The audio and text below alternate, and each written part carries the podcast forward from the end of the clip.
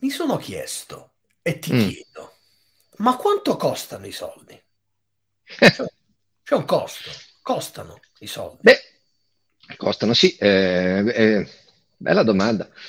Senti, ma mh, mm, bisogna capire che cosa intendi, perché allora, ci sono alcuni secondo i quali non costano niente e per cui l'unica cosa da fare intelligente è stamparli all'infinito. Questo è come il Monopoli. Esatto, esatto. È bella questa storia del Monopoli, poi ci, ci dobbiamo ritornare, quest'idea... Però c'è un costo. Ah, guarda, se vuoi, di, se vuoi, parlare di, giochi da tavolo, lo sai che con me sfondi un portone, non una portone. Ok, allora puntata sui giochi da tavolo. Partiamo dal Monopoli. Vediamo se mi porti pian piano su quanto costa il denaro. Ok. okay. Dopo la sigla. Economia per tutti. Conversazioni inclinate tra Milano e Manchester con Massimo Labbate e l'alieno gentile.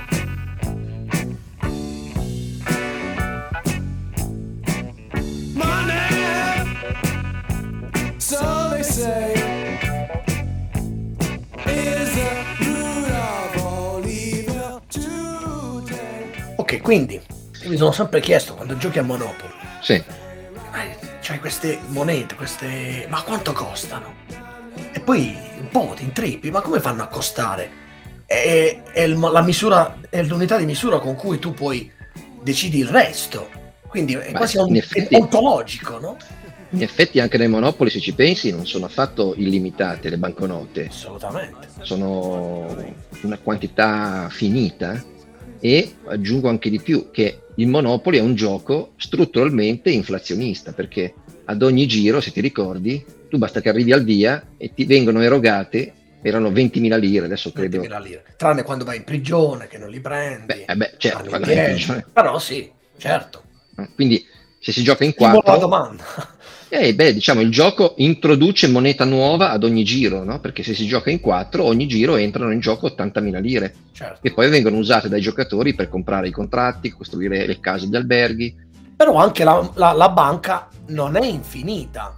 La banca, anche la banca non è infinita. Quelli sono i soldi, possono finire e non li puoi prendere più. A un certo punto, ah, dammi i 20 euro, i 20 dollari, i 20 quelli che sono, e non ci sono, e eh, non li puoi prendere. E questo capita nelle ultime edizioni. Quelle precedenti di quando ero bambino i soldi erano di più. Non è che forse vuol dire qualcosa. Non arrivavi, non arrivavi a consumarli tutti. Non ci arrivavi a consumarli, sì. No, mi stai dicendo che oggi come oggi, quando uno apre una scatola di Monopoli, il primo commento che fa è mancano i soldi? Mancano i soldi, mancano i soldi, manca la ro- Io questo, questo eh, ci ho fatto caso, lo sai. Ci hanno messo meno soldi forse per creare più difficoltà, che poi sappiamo che Monopoli è un gioco lunghissimo, lunghissimo. Però è difficile costruire, costruire le case. L- lunghissimo è tutto relativo perché sto pensando... Eh, Monopoli è uno dei pochi giochi che ha mantenuto le banconote. La maggior parte dei giochi da tavolo se ha una componente monetaria, molto più spesso usa monetine o fish, perché sono ah, più pratiche, no? Sono più pratiche da, sai, non ti si attaccano una con l'altra, sì, sì, sì. sono più pratiche. Anche più, più mh, carine perché puoi produrre con ehm, eh, eh, un aspetto più, più simpatico, no? La monetina gli puoi dare due facce, mh, la puoi volendo... Si mantiene proprio la moneta. Invece si mantiene la banconota e c'è un altro gioco che ah, mantiene che, che, mantiene la banconota che si chiama Food Chain Magnates, che è un gioco, è una, è una gara tra imprenditori delle, di catene di fast food e lì addirittura la quantità di moneta a disposizione del gioco, della banca diciamo così nel gioco, è molto limitata ed è il criterio con cui si stabilisce la fine della partita. Ah, bella questa. E, e, e, crea delle dinamiche molto interessanti perché il modo in cui tu giochi, il modo in cui tu costruisci la tua impresa in concorrenza con gli altri è molto condizionato dal fatto che tu non devi creare l'impresa migliore, ma quella che prima che finiscano i soldi è quella che ha fatto meglio. Quella che si afferma prima degli altri. Eh sì, una questione legata al tempo, giusto? Esattamente, d'altra parte il tempo è denaro. E Però a proposito di tempo, ne stiamo perdendo un sacco in questo preambolo. E non è il preambolo, siamo già a 5 minuti di trasmissione, ma ti volevo far arrivare pian piano perché poi la prima domanda che ti facevo è, mentre nel Monopoli però i soldi mm. sono finiti, nel mondo reale sono infiniti i soldi, basta stamparli o no? Beh, allora intanto però bisognerebbe anche un po' capire eh, i tanti punti di vista. sai che ogni cosa a seconda del punto di vista cambia. Sai, no? Questo. Cioè, per esempio, che cos'è una gallina? Che, cosa cos'è una gallina? Cioè, cos'è la gallina può anche essere un composto di G-A-L-L-I-N-A, per esempio. Certo, però da un altro punto di vista eh, la gallina è il modo che l'uovo ha trovato per riprodursi. Certo, ma chi è nato prima? L'uovo o la gallina? Quindi, da secondo il punto di vista, per cui ecco, per esempio, c'è il punto di vista di chi i soldi li deve cumulare. Per esempio, i negozianti. Quanto costa il denaro ai negozianti? Cioè, qualcuno che vende abbigliamento, un negozio di abbigliamento, quanto gli costa il denaro? Quello dei clienti è denaro che gli costa eh, in due modi. Il primo deve comprare la merce, quindi il costo di fare magazzino, deve comprare quella giusta, perché poi se il magazzino gli rimane. E l'altro costo è quello effettivamente del, del commercio, perché ormai la maggior parte dei pagamenti si fanno carta, sono pagamenti eh, elettronici. Certo, i soldi non si vedono proprio materialmente. Sì, insomma, si sì, possono sì, vedere certo, magari eh, sì, al bar, in edicola, però insomma è sempre più... di abbigliamento, nel negozio dove si spende una cifra media che va dai 50 in su, per esempio, non li vedi proprio probabilmente. È molto più facile no? vedere pagamenti elettronici. E i pagamenti elettronici non sono gratuiti Certo. Sono a seconda del tipo di pagamento, hanno delle commissioni diverse. Per esempio, la carta di debito, che è uno strumento con cui il pagatore subisce l'addebito immediatamente, quindi riesce a pagare solo se i soldi li ha effettivamente sul conto, ha dei costi più bassi della carta di credito, perché la carta di credito, come dice il nome, permette al, al, al, compratore di spendere anche se quei soldi in quel momento non li ha. Naturalmente tu che sei negoziante, a te interessa ricevere quei 80 euro che un paio di pantaloni che stai vendendo e di conseguenza accetti quello che è il costo, ma se ci pensi sono costi enormi quelli di queste transazioni. Cioè la, il pagamento in carta di credito al negoziante negoziante costa intorno insomma, al 2%. 2% per l'anticipo di contante di un mese su base annua vale tasso di interesse, non so, del 20 5%. Invece no? con la eh, carta di debito? La carta di debito costa molto meno perché il rischio di credito non c'è e quindi paghi solo il servizio che l'infrastruttura che viene messa a disposizione e costa intorno all'1%. Mi ricordo che c'era una polemica rispetto a quando si diceva facciamo in modo di creare, di togliere, di togliere i contanti per, eh, per, i, so, per eh, la lotta all'evasione, per il riciclaggio, eccetera, eccetera. Si diceva i costi, basta però iniziare a, a tagliare i costi del denaro per le banche, che si, si, chiedeva addirittura un, un intervento dello Stato da questo punto di vista. Devo dire che in Inghilterra pare che i costi, adesso non li so, siano molto più bassi, perché ad esempio io vedo che in Inghilterra posso pagare anche 50 centesimi con la carta. Ora non so, in Italia penso che in Italia adesso sia un po' cambiato, visto negli ultimi anni, però qui in Inghilterra se, se, se, ti faccio pagare qualcosa da un euro, probabilmente qualcuno ti dice ancora no, ma minima spesa 5 pound, però parliamo magari del piccolo negozietto ma altrove puoi fare tutto, che è un po' quello che è il problema di una volta in Italia quando per piccole cose eh, ti chiedevano. Quindi c'era anche questo effetto quello di eliminare questi costi, ma non penso che si possano eliminare totalmente, anche se devo dire lo vedo un po' come un balzello io. Cioè. No, allora un balzello lo è perché se ci pensi il costo del denaro per le banche è il costo invece di approvvigionamento alla banca centrale, quindi è il tasso di interesse della banca centrale e il tasso di interesse della banca centrale, come sappiamo benissimo, è addirittura sotto zero, quindi oggi il denaro ha un costo veramente molto basso, mentre il costo del, dei servizi di pagamento è rimasto ai livelli di quando il costo del denaro era molto più alto, quindi in, in termini relativi è diventato carissimo, è un settore dove c'è un enorme spazio di possibilità per, per servizi alternativi, magari non bancari. Prendi l'app Satispay, L'app Satispay ti permette di fare pagamenti elettronici sostanzialmente senza commissioni. Anche per il negoziante applica un meccanismo dove aggrega più operazioni in un'operazione unica e così facendo abbatte tantissimo i costi. Però ti dimostra che c'è modo di ridurre il costo dei soldi, perché eh, le, le, le, modalità che abbiamo visto sono veramente mostruosamente costose, no? quelle, quelle certo. tradizionali. Ora non vorrei far entrare il nostro solito convitato di pietra che è l'inflazione, che oramai è il nostro amico eh, di sempre, sempre. però con l'inflazione, da questo punto di vista, uno degli aspetti positivi dell'inflazione è quello che col denaro con le banche si inizia a ragionare rispetto a prima cioè, mm. o, o, sbaglio, nel senso che comunque anche nei prestiti cioè, è più facile per loro, eh, per chi ha denaro, poter, no, non dico adesso, ma forse in futuro, poter avere un interesse che prima non aveva, o sbaglio è uno di solito ah, degli okay, effetti certo. positivi. Beh, ehm, non lo vedrei tanto come un effetto positivo, nel senso che il basso tasso di interesse che è possibile dare in un mondo a bassa inflazione consente più facilmente di accedere, di accedere al credito. Eh, se tu pensi a quando io e te eravamo ragazzini che c'era un'inflazione a due cifre e i tassi di interesse e i bot no, avevano rendimenti a due cifre, anche fare un mutuo aveva interesse a due cifre. Quindi Pensa con quanta ansia ti facevi carico di un debito con tassi di interesse a due cifre, quando invece oggi puoi accedere al capitale per comprare casa, per esempio, facendo un mutuo con tassi di interesse, non so, dell'1%. Certo. È, è, è completamente, completamente, diverso, no? ti permette di affrontare il mondo del credito con un altro approccio, insomma. E poi quanto costano i soldi è una cosa che mm, potremmo chiederci anche, quindi abbiamo detto eh, commercianti, abbiamo detto eh, privati cittadini che si indebitano, quanto costano i soldi potremmo chiedercelo anche per le imprese. Le imprese i soldi vanno a, prenderlo, vanno a prenderli in molti modi. Uno dei modi è il credito bancario e quindi si fanno finanziare. Fortunatamente non siamo più nel feudalesimo ed esiste il credito. E quindi se uno ha una buona idea non deve essere per forza figlio di un duca. Può andare certo. in banca e chiede un finanziamento. E... Non è che sia poi così facile, però voglio Beh, dire molto più di, di, una volta, sì. A parti invertite, non credo che tu saresti contento di concedere faci- facilmente credito certo, a chiunque certo, si presenti. Le garanzie, è chiaro, quando io ti do dei, dei soldi voglio capire che rientro. Ci non, pure... non, non voglio perdere. No? Non li voglio perdere come minimo, certo.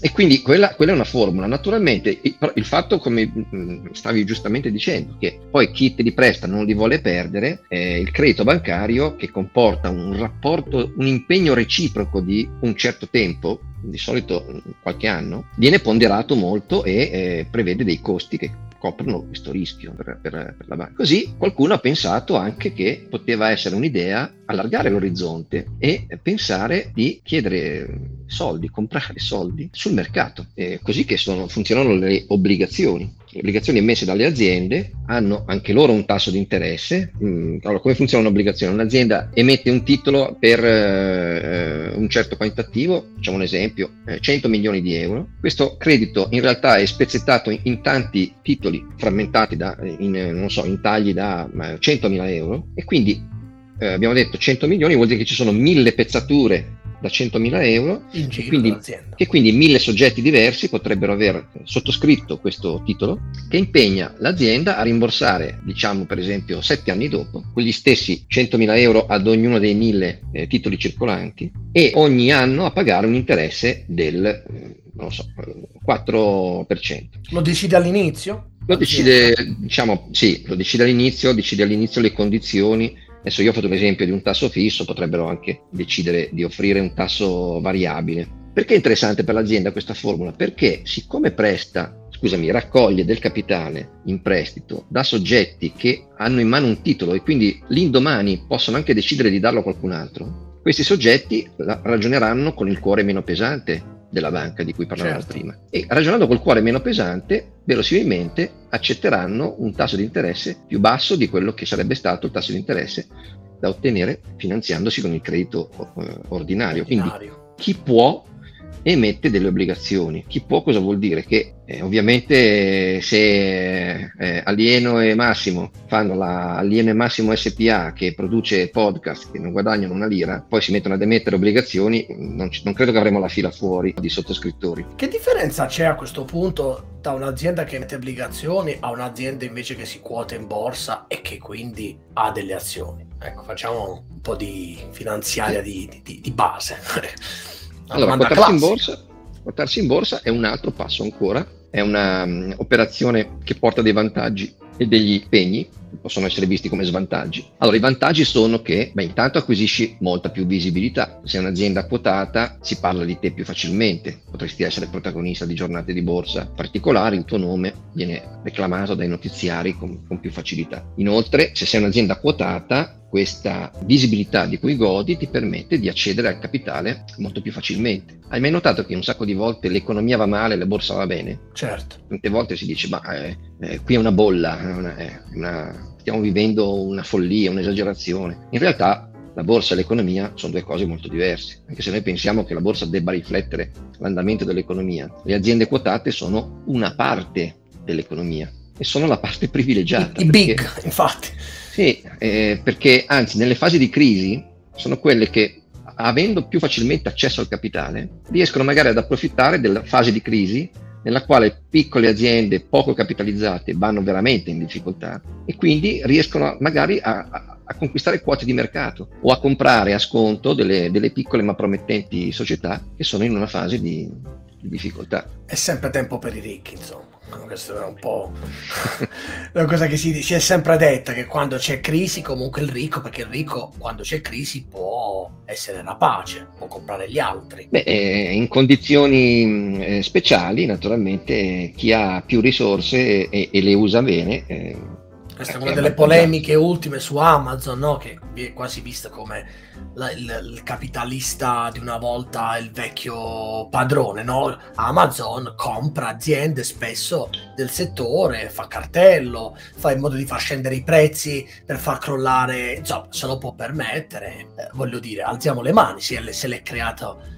Uh, si è creato Beh, questo business. Pensa che proprio Amazon, tra l'altro, tornando al discorso dei pagamenti, pochi giorni fa ha annunciato che non accetta pagamenti con Visa. Ah, questo non lo sapevo. Perché il costo appunto delle transazioni è talmente alto che, sai, visto che eh, tu dici il convitato di pietra l'inflazione, cioè quel negoziante che sa che tutti i pagamenti elettronici gli costeranno un 2% in più e, e, che sa che non può chiedere un prezzo diverso per lo stesso prodotto a seconda del mezzo di pagamento. E cioè, se quel jeans vale 80 euro, lo, lo, vendo al prezzo di 80 euro, non posso venderlo a 85 perché tu mi paghi con la carta di credito, giusto? Certo. E quindi se tu fossi il negoziante che cosa faresti?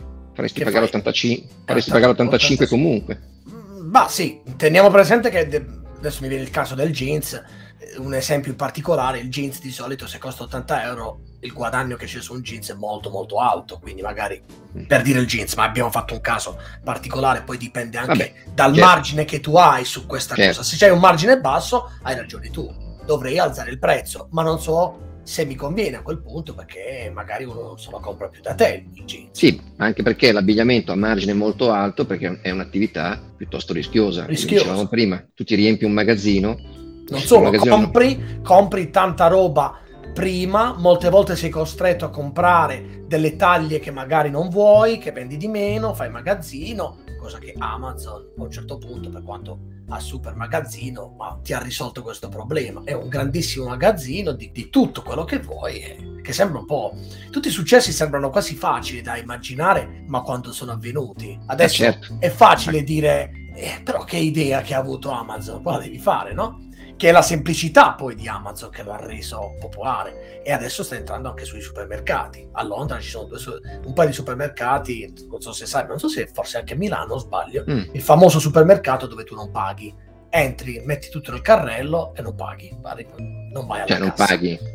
Non paghi materialmente lì. Quindi voglio dire, arri- è, arrivato, è arrivato anche sul fresco. Quando arrivi anche sul fresco, davvero diventi terribile. Mm. Ecco, ce ne siamo andati su Amazon. Eh, per... No, ce ne siamo andati su Amazon. No, allora dicevamo che hai questi vantaggi se, se ti quoti eh, in borsa. Un altro vantaggio è che una volta che le tue azioni sono quotate in borsa e hanno quindi un prezzo, nel momento in cui tu hai bisogno di nuovo capitale, puoi fare un aumento di capitale. Certo. E facilmente eh, beh, hai già una base di azionisti, intanto per cominciare, più potenzialmente nuovi azionisti che possono desiderare di, eh, di entrare e Ma soprattutto di... quando tu entri, quando entri in borsa e, e, con le azioni, di solito non hai, non dreni un bel po' di denaro, non ti arriva un po' di denaro fresco dal mercato o sbaglio? Allora, que- quello è, è interessante nel senso che ci sono due modi di quotarsi in borsa. Il primo è vendendo delle azioni, il secondo è offrendo delle azioni nuove. Allora, vendendo delle azioni cosa vuol dire? Che Andrea e Massimo hanno fatto una società,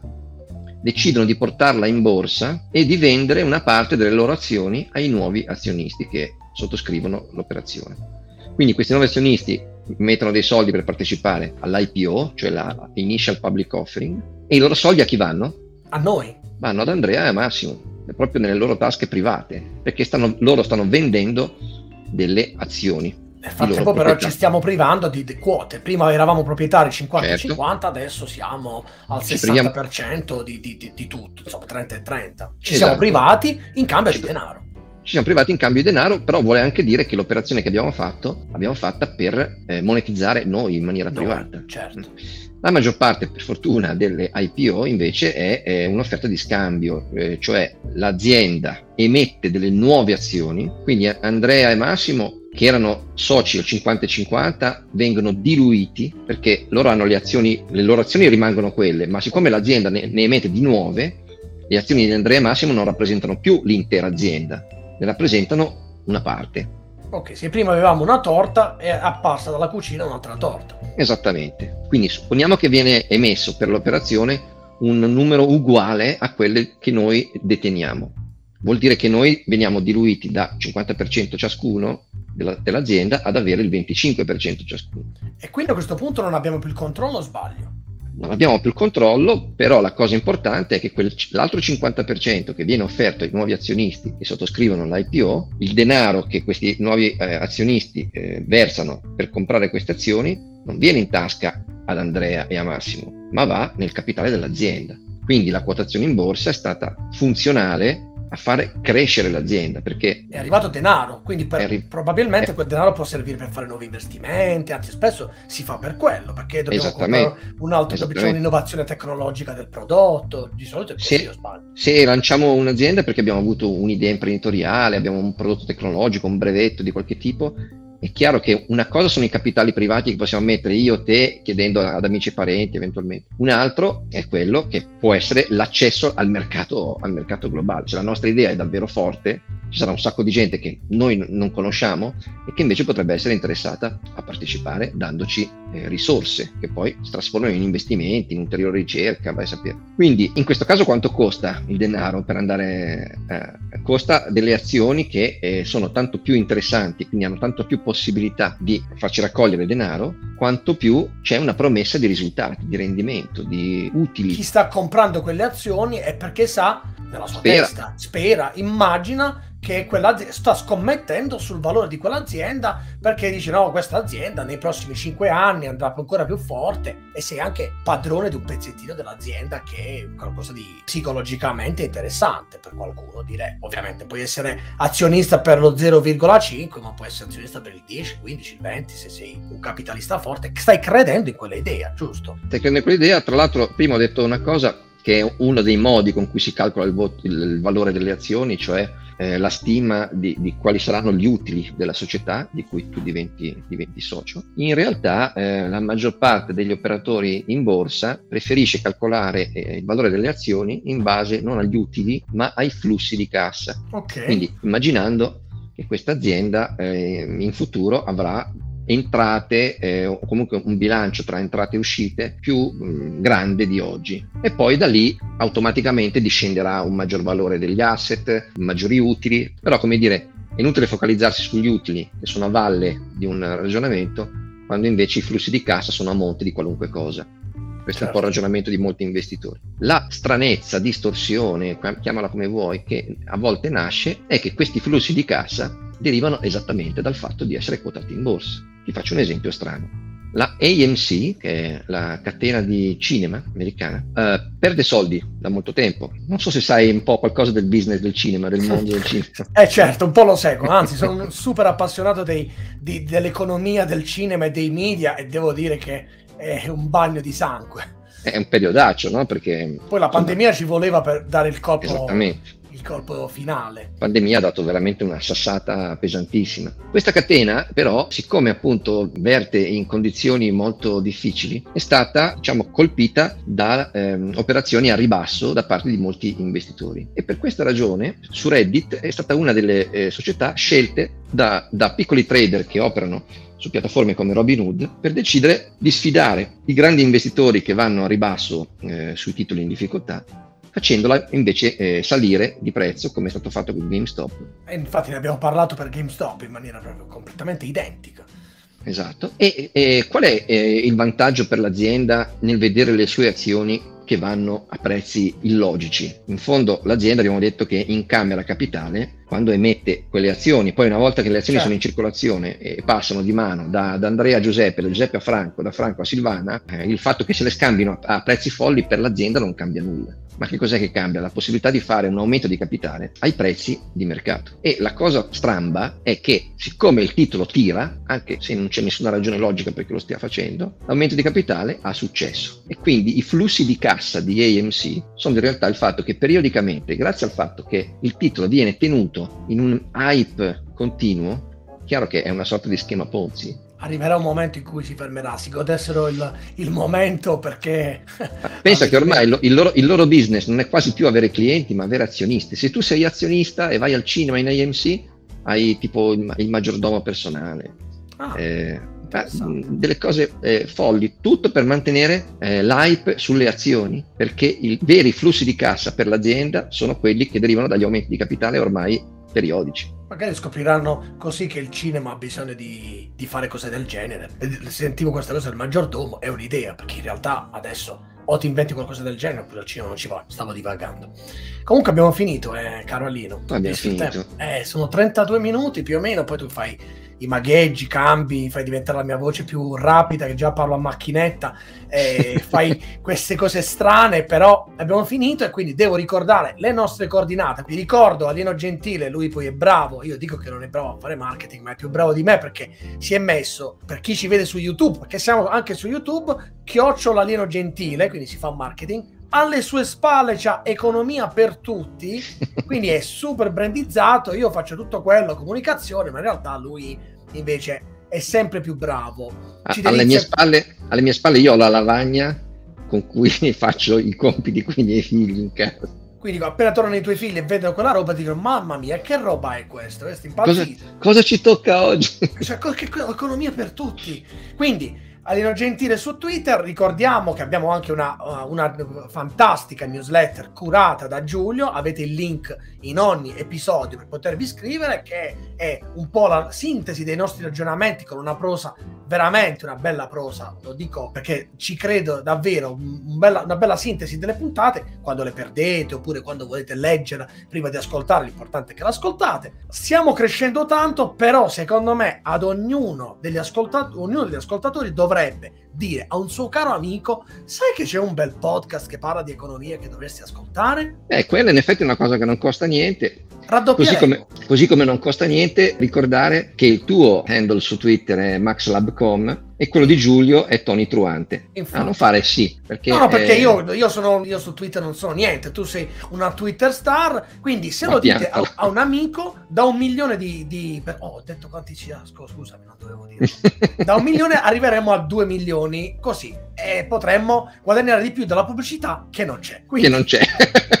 che non c'è, quindi noi non guadagniamo nulla da questo, uh, da questo podcast per ora, perché prima o poi, chissà, diventeremo ricchissime, ma a parte tutto, ci fa piacere stare qui, ci piacciono anche i vostri commenti su Twitter, li leggiamo, diventano sempre più affettuosi. Ho fatto tre minuti di tutto sto panegirico perché mi è stato ordinato di farlo quindi... E quindi Andrea, da Manchester, oggi abbiamo registrato di notte, quindi sono zero gradi da me, c'è anche la neve, a Milano fa un po' più caldo. Milano fa, sì, anche se questa settimana di freddo io mi muovo su due ruote e di freddo eh, non so senti di più.